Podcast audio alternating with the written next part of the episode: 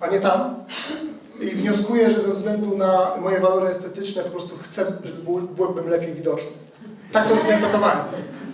Tomasz, no można mieć tutaj. Więc drugi raz e, tak myślę, podobno nie tylko kobietom nie wolno zabierać złudzeń.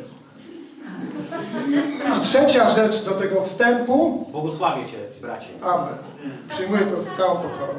I trzecia rzecz, w ostatnich okresie e, miałem tu przywilej w miarę często i regularnie mieć kazania, ale czegoś mi brakowało, właściwie kogoś, gdyż ten ktoś był online. I dzisiaj chciałem to upublicznić, że oto dzisiaj przed nabożeństwem pewien niesamowity dżentelmen w płaszczu, angielski dżentelmen, nie jakiś taki, wiecie, pierwszy z brzegu, pomodlił się o mnie, tak jak zwykł to czynić da, dawniej. Wynika z tego nieprawdopodobna radość, bo jeżeli coś w kazaniu nie wyjdzie, to proszę się nie kierować do mnie, tylko do tego angielskiego dżentelmena, żeby zmienił sposób modlitwy. Także zawsze mi tego Jim y, buforu bezpieczeństwa brakowało, dzisiaj już jest, jestem taki spokojniejszy. E, Kochani, za tydzień święta, jak to już pastor powiedział, ale jesteśmy przeciekanym środowiskiem konfesyjnym. Bo oto w naszym środowisku, które nazwiemy środowiskiem ewangelicznym, pentakostalnym, jakkolwiek jedno i drugie będzie odzwierciedlało, mamy ludzi o przedziwnych poglądach. Niektórzy y, uważają, że świętowanie świąt w ogóle Wielkiej Nocy czy Bożego Narodzenia jest jak najbardziej Boże, biblijne i robią to i celebrują. E, Niektórzy, ja mówię ogólnie o środowisku, nie mówię o zboże będącoczu. Rozszerzamy to. Niektórzy są przeciwni wszelkim świętom i absolutnie na dowód swego oddania Bogu żadnej celebry nie czynią. I gdybyśmy ich posadzili naprzeciwko siebie, to pewnie wywiązałaby się e, ostra, kulturalna, chrześcijańska dyskusja. Jest też trzecia grupa takich, którzy trochę celebrują, a trochę nie. I tam ta trzecia grupa ma wielki przywilej łączyć te dwie, o których wcześniej wspomniałem, lub bywać tu i tam, bo oni są tacy bardziej elastyczni. I to, co dzisiaj powiem, powiem do każdej z tych grup, bo i ja w którejś grupie się mieszczę. A dzisiejsze kazanie zaczerpnę z tradycji, e, z bardzo starej tradycji, jednego z największych tradycyjnych kościołów w Polsce. Jeżeli się nie domyślacie, to do Jima po nabożeństwie. A więc to, y, to kazanie będzie oparte na, na, na tradycji tegoż kościoła tradycyjnego, z racji tego, że my oczywiście tradycyjni być nie lubimy, jak nas ktoś określa, więc jesteśmy kościołem mniej tradycyjnym. Y, Taką, takimi narzędziami, takimi przestrzeniami, które od wieków w okresie Wielkiego Postu, czyli tym okresie poprzedzającym święta Wielkiej Nocy, e, głosiły i głoszą pewne historyczne kościoły, to są trzy e, cnoty lub trzy narzędzia chrześcijańskie, które zmieniają człowieka. I tak się fantastycznie złożyło, że te narzędzia chrześcijańskie czy cnoty e, są głęboko biblijne w tej tradycji. I my dzisiaj się nad tym pochylimy. I nie będzie to kazanie z tradycji, ale będzie to kazanie z Biblii, więc uspokoję wszystkich zaniepokojonych. I Jima najbardziej. A więc to jest jałmużna, to jest modlitwa i to jest post. I o tych przedświątecznych trzech y, przestrzeniach czy narzędziach y, trochę sobie dzisiaj Dobra. pomówimy. Dobre to będzie, słyszę już z lewej strony. Jim się chyba się dobrze pomodlił. Zacznijmy od jałmużnej. To jest y, tekst, wszystkie teksty występują prawie jednym ciągiem w kazaniu na górze. Y, Czytam z Ewangelii Mateusza, rozdział 6, od pierwszego do czwartego wersu. Baczcie też, abyście pobożności swojej nie wynosili przed ludźmi, aby was widziano. Inaczej nie będziecie mieli zapłaty Ojca waszego, który jest w niebie. Gdy więc dajesz jałmużnę, nie trą przed sobą, jak to czynią obłudnicy w synagogach i na ulicach, aby ich ludzie chwalili. Zaprawdę powiadam wam, odbierają zapłatę swoją. Ale ty, gdy dajesz jałmużnę, niechaj nie wie lewica twoja, co czyni prawica twoja. aby Twoja jałmużna była ukryta, a Ojciec Twój, który widzi w ukryciu, odpłaci Tobie. A więc mamy tekst o, o jałmużnie. I tekst zaczyna się takim rewolucyjnym w czasach, w których był mówiony, bo był mówiony do odbiorców, y, którzy nauczyli się swoją pobożność wynosić przed ludźmi. Był mówiony w dużej mierze do odbiorców lub w kontekście odbiorców, którzy swoje życie religijne traktowali trochę na pokaz. Otóż był mówiony w kontekście czasów, gdzie wielu ludzi e, praktykowało pobożność po to, aby zbudować jakąś opinię na swój temat, aby się wykreować na tych pobożnych, tych kochających Boga, tych sprawiedliwych, uczciwych itd. Jezus mówi, żebyśmy uważali i mówi to do odbiorców w każdym wieku i w każdym czasie. Bo choć nasza kultura się zmienia, choć liturgie kościołów się zmieniają, to człowiek się nie zmienia i problem zostaje wiecznie aktualny. I mówi, uważajcie, abyście nie praktykowali swojej pobożności przed ludźmi. Nie róbcie tego na pokaz, bo inaczej pozbawiacie się zapłaty Ojca, który jest w niebie. Wtedy, kiedy to robicie, automatycznie w momencie tego poklasku, tego zauważenia ze strony ludzi, zostaliście już wypłaceni. I mówi, gdy dajesz jałmużnę, Jezus mówi o materialnych pieniądzach, o jakimś datku. Ale ja chcę, abyśmy dzisiaj też na potrzeby tego kazania rozszerzyli to słowo jałmużna. Bo z tych trzech przestrzeni czy atrybutów przedświątecznych, czy wielkopostnych, bo tak dzisiaj będę nazywał, jałmużna jest pierwszym, który jest skierowany na drugiego człowieka. Bo modlitwa i post będzie się odnosił do relacji my-Bóg, a jałmużna zauważa drugiego człowieka. A więc kiedy Jezus to mówi, kiedy dajesz jałmużnę, kiedy zauważasz potrzeby drugiego człowieka, bo jeśli chcemy dać komuś jałmużnę, to musimy zauważyć potrzebę czyjąś. Jeżeli robimy coś dla kogoś, to nie róbmy z tego nie wiadomo czego. Nie trąbmy na prawo i lewo i nie mówmy, jak my jesteśmy dobrzy, ofiarni i jacy to my jesteśmy dobrzy dla innych. Ja nie mówię teraz dzisiaj w tym kazaniu o tym, kiedy wspólnotowo coś ogłaszamy, bo to jest jakby zupełnie inna rzecz. Ale mówię o takim osobistym, jednostkowym patrzeniu przed Bogiem, żeby to było dobrze zrozumiane. A więc nie mówmy i nie chwalmy się tym, bo w tym momencie odbieramy zapłatę. Ale mówi tak, gdy dajesz jałmużnę, gdy komuś pomagasz, gdy robisz coś dla bliźniego, to niech nie wie lewica Twoja, co czyni prawica Twoja. Aby to, co robisz dla kogoś, było ukryte. Ojciec, który widzi w ukryciu, odpłaci Tobie. Ten tekst mówi, że Bóg jest Bogiem, który widzi rzeczy, które robimy w ukryty sposób. Że Bóg jest Bogiem, który zauważa wszystko to, co robimy dla drugiego człowieka, dobrego lub złego. Bóg jest Bogiem, który widzi ukryte rzeczy w naszym życiu. Wszystkie rzeczy widzi. I Bóg bardzo docenia, kiedy robimy coś z właściwych, dobrych, Bożych motywacji. Bóg bardzo docenia, kiedy robimy coś z potrzeby serca, e, z miłości do bliźniego, a nie z chęci zdobycia poklasku lub budowania swojej pozycji kościelnej w taki czy inny sposób. Gdy dajesz jałmużnę, niech nie wie lewica Twoja, co czyni prawica. Niech to, innymi słowy, będzie tak automatyczne i normalne, jak czynności życiowe, nad którymi się nie zastanawiasz. Po prostu robisz to, bo to stało się to stylem Twojego i mojego życia. Po prostu postrzeganie drugiego człowieka stało się oczywistością naszego charakteru. Czyż nie chce Chrystus takiego ukształtowania siebie w nas?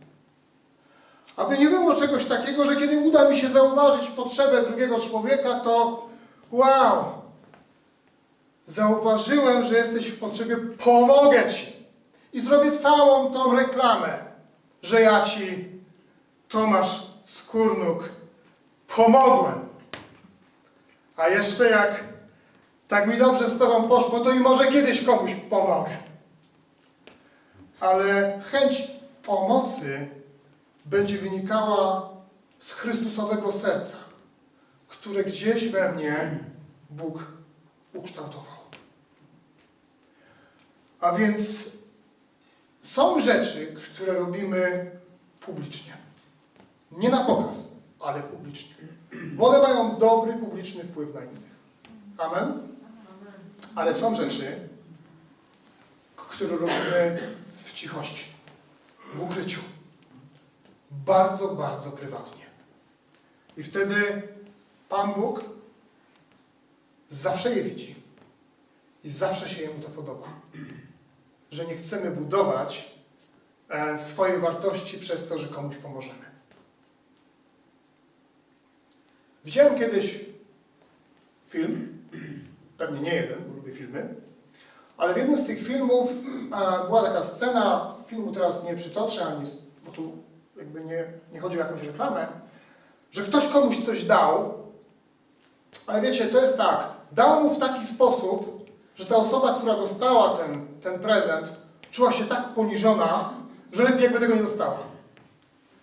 Bo ten, który dawał, podkreślił, jak bardzo jest dobry, e, kochający i zauważający tego nieudacznika, więc da mu. I tak się podniesie. Coś, co Panu Bogu absolutnie podobać się nie mogło, można by rzec, że było obrzydliwością dla Boga. Ale są przykłady. I doświadczaliśmy pewnie sami. Ja doświadczałem takiego zainteresowania, kiedy ktoś po cichu, bardzo prywatnie, bardzo w cztery oczy, bardzo taktownie, bo to trzeba być bardzo, bardzo taktownym i delikatnym. Pomógł mi w jakiejś sytuacji. On mi dał jałmużnę. To nie muszą być pieniądze. To może być czas. To może być zrobienie czegoś dla kogoś, dlatego że to jest człowiek. Nawet nie musi być wierzący. Nie musi się zgadzać z nim. Możesz go nie lubić. Ale robisz coś w taki piękny sposób, kiedy to Chrystusowe serce, przedświąteczne, to jeszcze pobudzone, e, do tego Cię prowadzi, że robisz coś dla kogoś tak, tak w cichości, tak intymnie, tak po cichu. I, I nie robisz z tego halo. I ten ktoś dostaje pomoc. Spara- Sparafrazuję a, tekst z listu Jakuba przytoczony przez naszego pastora dzisiaj. Wiele może usilny telefon sprawiedliwego. Dzwońcie do siebie. Dzwońcie do siebie, rozmawiajcie. Pytajcie się, co u kogoś jest. Bo bardzo często ludzie czekają, czekają na taki telefon. Czekają na serce, na taki ludzki odruch. A co się u Ciebie dzieje? Też nie możemy przesadzić, bo ostatnio jeden brat mi powiedział, e, który choruje, że tak dużo było takich telefonów, że już wyłączył telefon.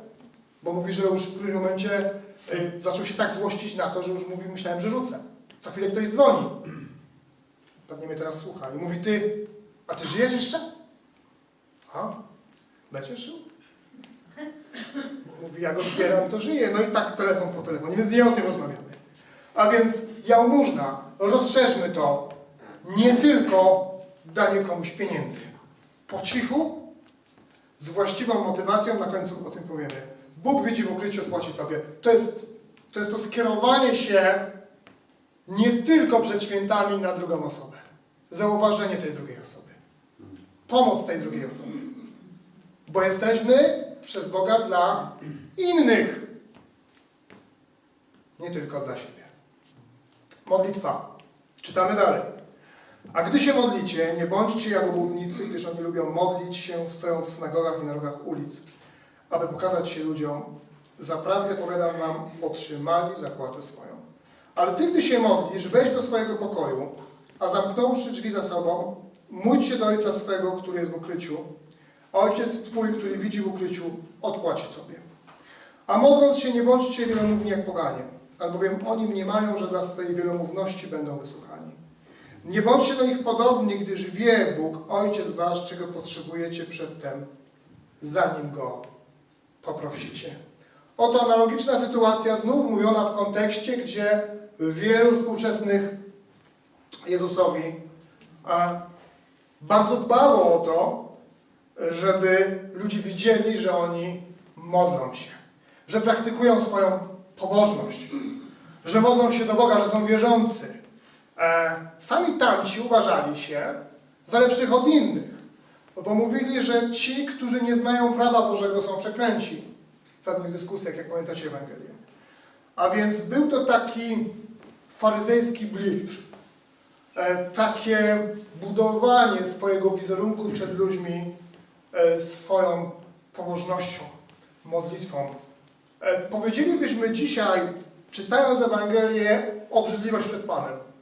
Tej obrzydliwości oczywiście czyniący ją nigdy nie widzieli, bo tak to zwykle bywa.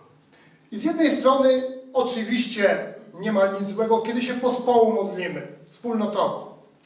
To jest Boże Jana. Ale tekst nie o tym mówi. Tekst mówi o tym, że nie robimy nic duchowo na pokaz. Nie praktykujemy czegoś takiego, które jest tak intymne, tak relacyjne, tak związane z intymnością z Bogiem, aby ludzie nas za to chwalili, oceniali i chubili. Czy takich nie mamy pokus? Ja mam, to i zakładam, że i wy macie, bo z tej samej materii żeśmy uczynieni. Ale musimy pilnować swojego serca, aby naszej pobożności nie wynosić w ten sposób. Bo to zrujnuje nasze duchowe, a później już pseudoduchowe życie. Zostanie tylko fasada, za którą nie ma nic. Ale gdy się modlicie, gdy się modlimy, znajdźmy miejsce, przestrzeń, czas, intymności z Panem, bo ten tekst mówi o tym. Nie mówi o modlitwie Kościoła, kiedy razem się modlimy. Zupełnie inna sprawa. Znajdźmy takie miejsce, czy w pokoju, czy gdziekolwiek, czy w piwnicy, czy w łazience. Ja pamiętam odległe czasy, kiedy służyłem ojczyźnie w zasadniczą, przez zasadniczą służbę wojskową. Marcin tutaj zajmujący moje miejsce się śmieje. I tam ja się akurat nawróciłem w trakcie odbywania wojska i tam takim fantastycznym miejscem na modlitwę było WC. I to było miejsce, które było tym pokojem modlitewnym. E, Problem było taki, mam nadzieję, że nikogo nie zgorszę, że e, nam zdjęli wszystkie drzwi w, w kabinach i nie było jak zamknąć. Tu była ta trudność, więc mogłem się tam udać, ale drzwi już nie zamknąłem. Ale to było jedyne spokojne miejsce w jakimś tam czasie mojego życia, gdzie mogłem to robić. I teraz tu nie chodzi o miejsce. E, tu nawet nie chodzi o czas. Tu nie chodzi o porę. Ale to chodzi o to, że znajdujesz oto w sobie tą chęć, e, to pragnienie, e, ten głód, że chcesz intymnie, ukradkiem, po cichu e, spotkać się z Ojcem, z Bogiem. Tak, żeby nikt nie widział. Żeby nikt nie był tego świadkiem. Tak jak małżeństwo w swojej sypialni, zamknięte na klucz, gdzie nikt trzeci prawa i praw żadnych, co oni tam robią, nie ma. A więc gdzieś przed Bogiem, w ukryciu. I co tam się dzieje? No wiemy, co się tam nie powinno dziać. Bo tekst mówi, e, że wielomóstwo y, nie jest tam priorytetem. Modląc się, nie bądźcie wielomówni jak poganie. Oni myślą, że dlatego, że wiele mówią, będą wysłuchani. Wiecie, jeśli by tak było, to ja bym miał wszystko tak. Bo niestety najtrudniejszym tekstem dla mnie w Nowym Testamencie, lub jednym z najtrudniejszym jest niechaj każdy będzie nieskory do mówienia, skory do słuchania. To jest ten, cały życie się z tym borykam. A jeszcze jest gorszy tekst dla mnie, bo ja mam taki, już się go oduczam, ale mam taki brzydki zwyczaj, że jak rozmawiam z kimś, to mnie się wydaje, że on wie, co chce powiedzieć i wejdę w słowo I wiecie, przychodzi fantastyczna rzecz. Przychodzi zawstydzenie, bo jemu chodziło coś innego. No, może między nami nie, bo się na tyle znamy, że w większości trafię. Jest taki tekst, który kiedyś ktoś zacytował, że głupiec jest, kto odpowiada za nim wysłucha. Znacie, prawda? Są trudne teksty, a więc nie dla wielomówności jesteśmy wysłuchani. E, Nam się czasem wydaje, e, przepraszam, zacząłem 5 po 11, tak? Ktoś w ogóle śledzi czas? Tak? Czyli żeby 40 minut mówić, to który mam skończyć? Za 20. Obliguję publicznie moją żonę, że jak będzie za 25, mam jej pokazać w jakiś zawołany sposób, że mam skończyć. Że mam się mieć ku końcowi. Jest taka pokusa, że nam się wydaje, jak Pan, że jak przychodzimy do Pana Boga, Panie Boże, ja mam takie problemy, a moje a moja, a mój chłop, a mój... Wiecie, problem goni problem. I godzina jest, żeby to wypowiedzieć. Bo ktoś sobie gdzieś przyjął taki paradygmat modlitwy, tak to nazwałem przewrotnie, że jak się będzie dużo modlił, to Pan Bóg wysłucha. Albo jak się będzie długo modlił, to Pan Bóg wysłucha. Pan Bóg nie wysłuchuje dla ilości słów. Tak uważam z tego tekstu. Uważam też, że Pan Bóg nie wysłuchuje dla długości modlitw. Choć dobrze się modlić czasem długo, a czasem krótko. Pan Bóg nie wysłuchuje dla tego, jak ktoś wygląda fizycznie. Bo gro z nas nigdy by nie było w niczym wysłuchani. Nie wiem, jakie jest Boże poczucie estetyki. Ale Pan Bóg patrzy na serce. Patrzy w środek. I tu jest fantastyczna rzecz, która mnie zawsze dotyka i zawsze nie tylko przed świętami przenika. Wie Ojciec Wasz, czego potrzebujecie przedtem, zanim Go poprosicie. Nim w ogóle Go będę o coś prosił, On wie, że, ty, on wie, że tego nie mam. Albo, że tego potrzebuję.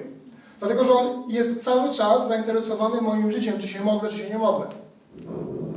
A więc kiedy przychodzę, e, to w zasadzie mógłbym powiedzieć tak.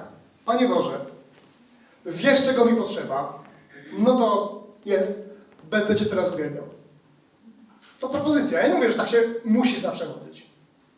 Ale ostatnio odkryłem, na podstawie tego tekstu z Ewangelii Mateusza, że mówię, Panie, wiesz czego mi potrzeba, a więc załatw mi to, czego mi potrzeba, a będę z Tobą spędzał czas. Myślicie, że nie, dot- nie, nie dostanę? Nie mówcie to. Wy sobie możecie myśleć, co chcecie. To albo się zdarzy, albo się nie zdarzy. To od Pana Boga zależy. Ale wydaje mi się, że wcale nie jest powiedziane, że nie dostanę. Bo On wie, jakie ma potrzeby przedtem, zanim tam wlazę. I spędzam z Nim czas. I nie muszę... I nie muszę wiele mówić. Mogę się w ogóle nie odzywać. Mogę milczeć. Mogę trochę powiedzieć.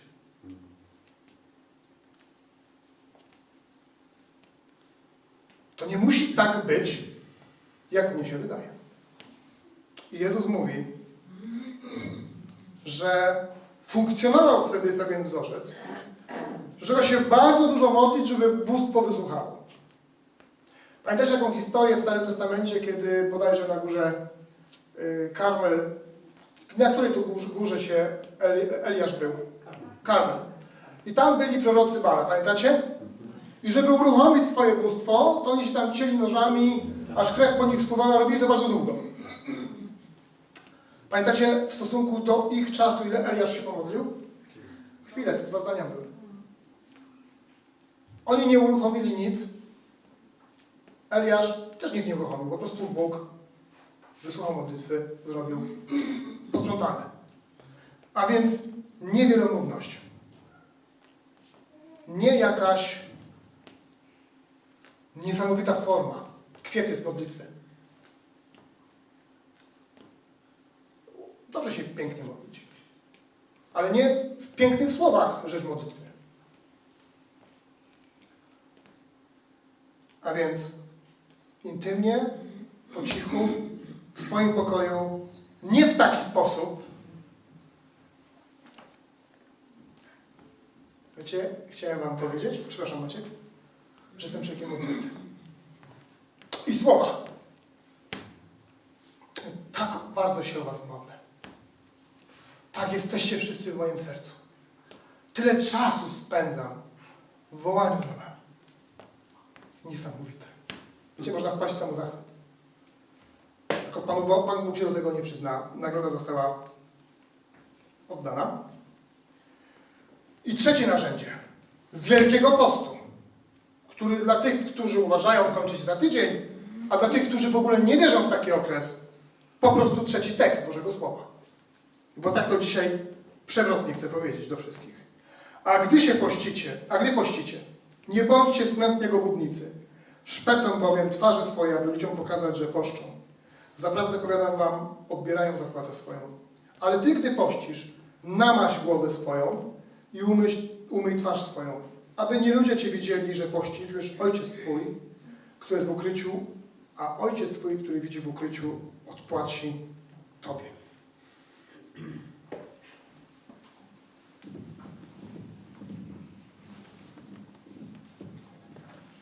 Wiecie, już szósty dzień jestem przed Panem w poście. Zimno mi tak pioruńsko, że nie ma możliwości, żebym się zagrzał. Ale przed Panem się zobowiązywałem. I jeszcze dwa dni wytrzymam przed Panem, bo jestem człowiekiem oddanym Panu. I choć moja żona mi po schodach pomogła tutaj wyjść, to jeszcze dwa dni mi zostało do tego postu. Zejść. Po co? Wyjść, bo wychodziłem. Zejść mi po nabożeństwie. Dziękuję. Wiecie, to chyba nie o to chodzi. A sytuacja arcyśmieszna się wydawała i arcynieżyciowa, ale przecież co robili faryzeusze? Czytali, że zewnątrz się tak ubierali, tak pokazywali, żeby ludzie widzieli, że oni są w poście.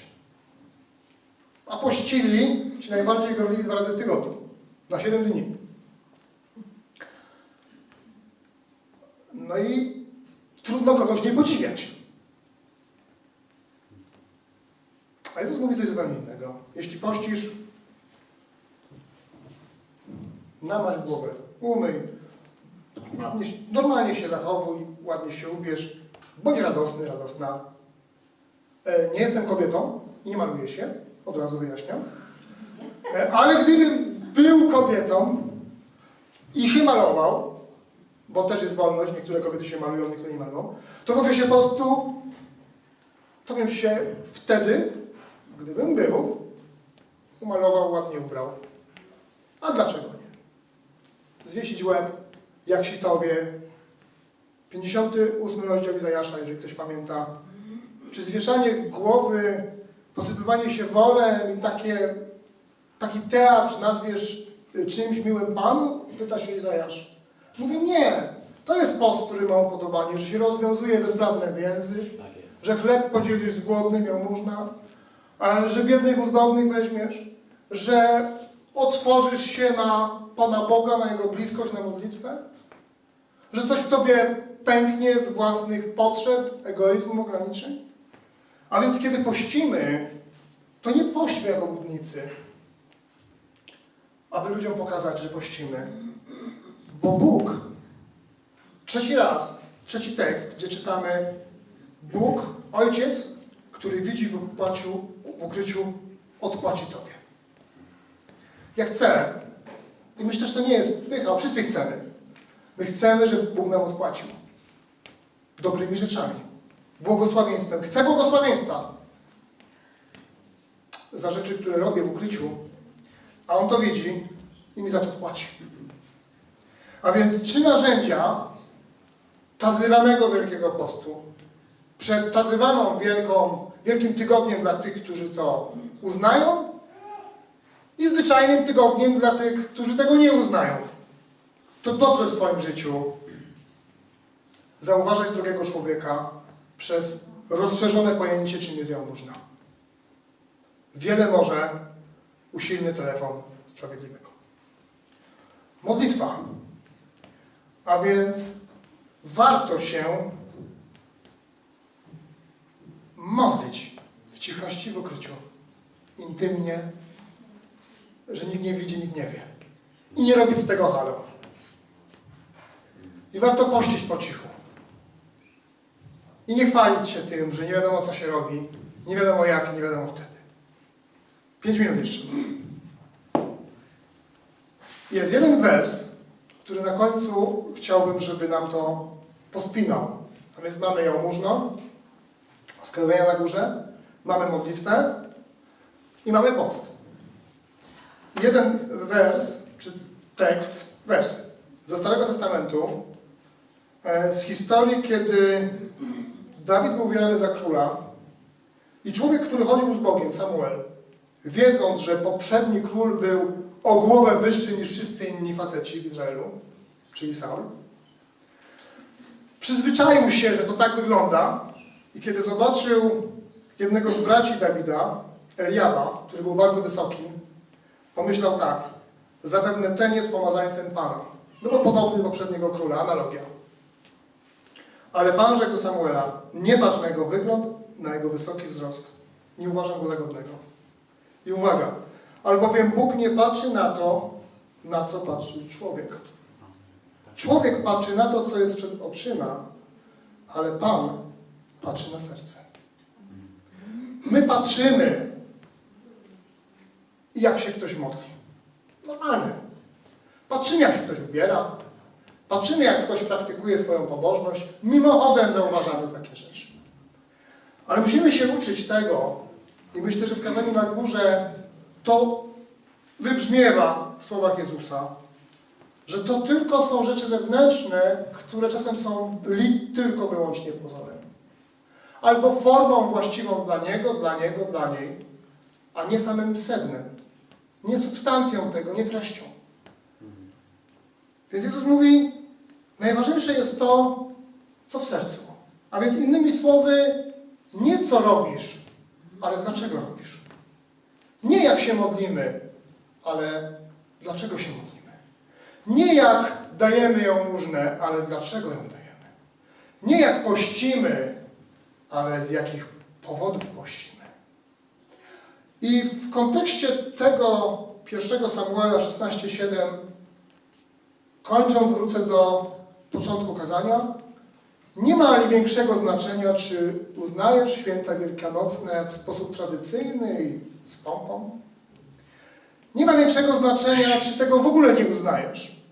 Mówiąc, że każdy dzień jest jednakowy, bo Słowo Boże mówi, jeden robi różnicę dla dni poszczególnych, dla świąt, drugi nie. Przestrzeni jest dla nas obu, gdybyśmy mieli tak stanąć.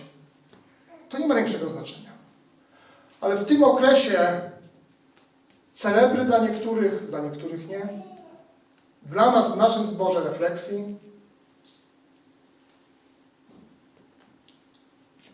Piątkowego czytania tekstów o śmierci Pana Jezusa, co pastor mówił.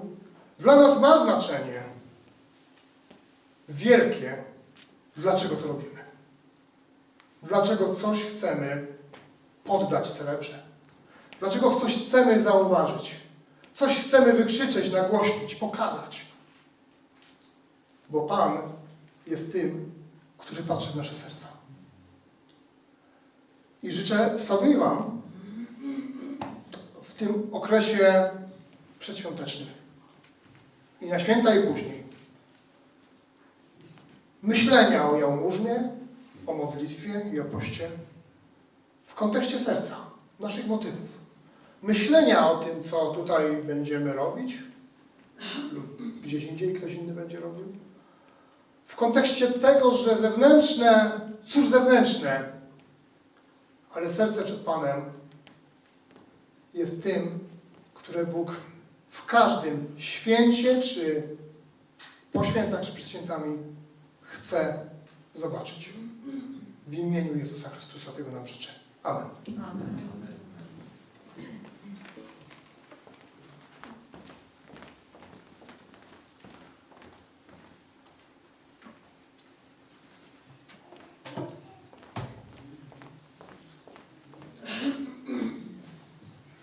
Dziękuję za to słowo. Halleluja. Jestem wdzięczny Bogu, że przypomina nam, że dla Niego liczy się pokora. Bardzo liczy się pokora. Że On pysznym się sprzeciwia, a pokornym łaskę daje. Bo to, o czym pastor Tomasz dzisiaj mówił, to tak naprawdę kwestia takiej naszej pokory przed Bogiem w tym, co robimy. E, Wszyscy się tym w jakiś sposób mniejszy albo większy zmagamy, bo kwestia pychy to jest e, coś, co wszystkim nam doskwiera.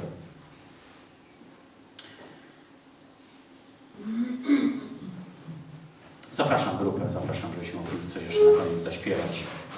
Ale też taką, do takiej refleksji Was zapraszam, żeby to słowo, które jest głoszone, to naprawdę było bardzo ważne kazanie dzisiaj. I, I sobie nagrałem nawet na telefonie fragmencik.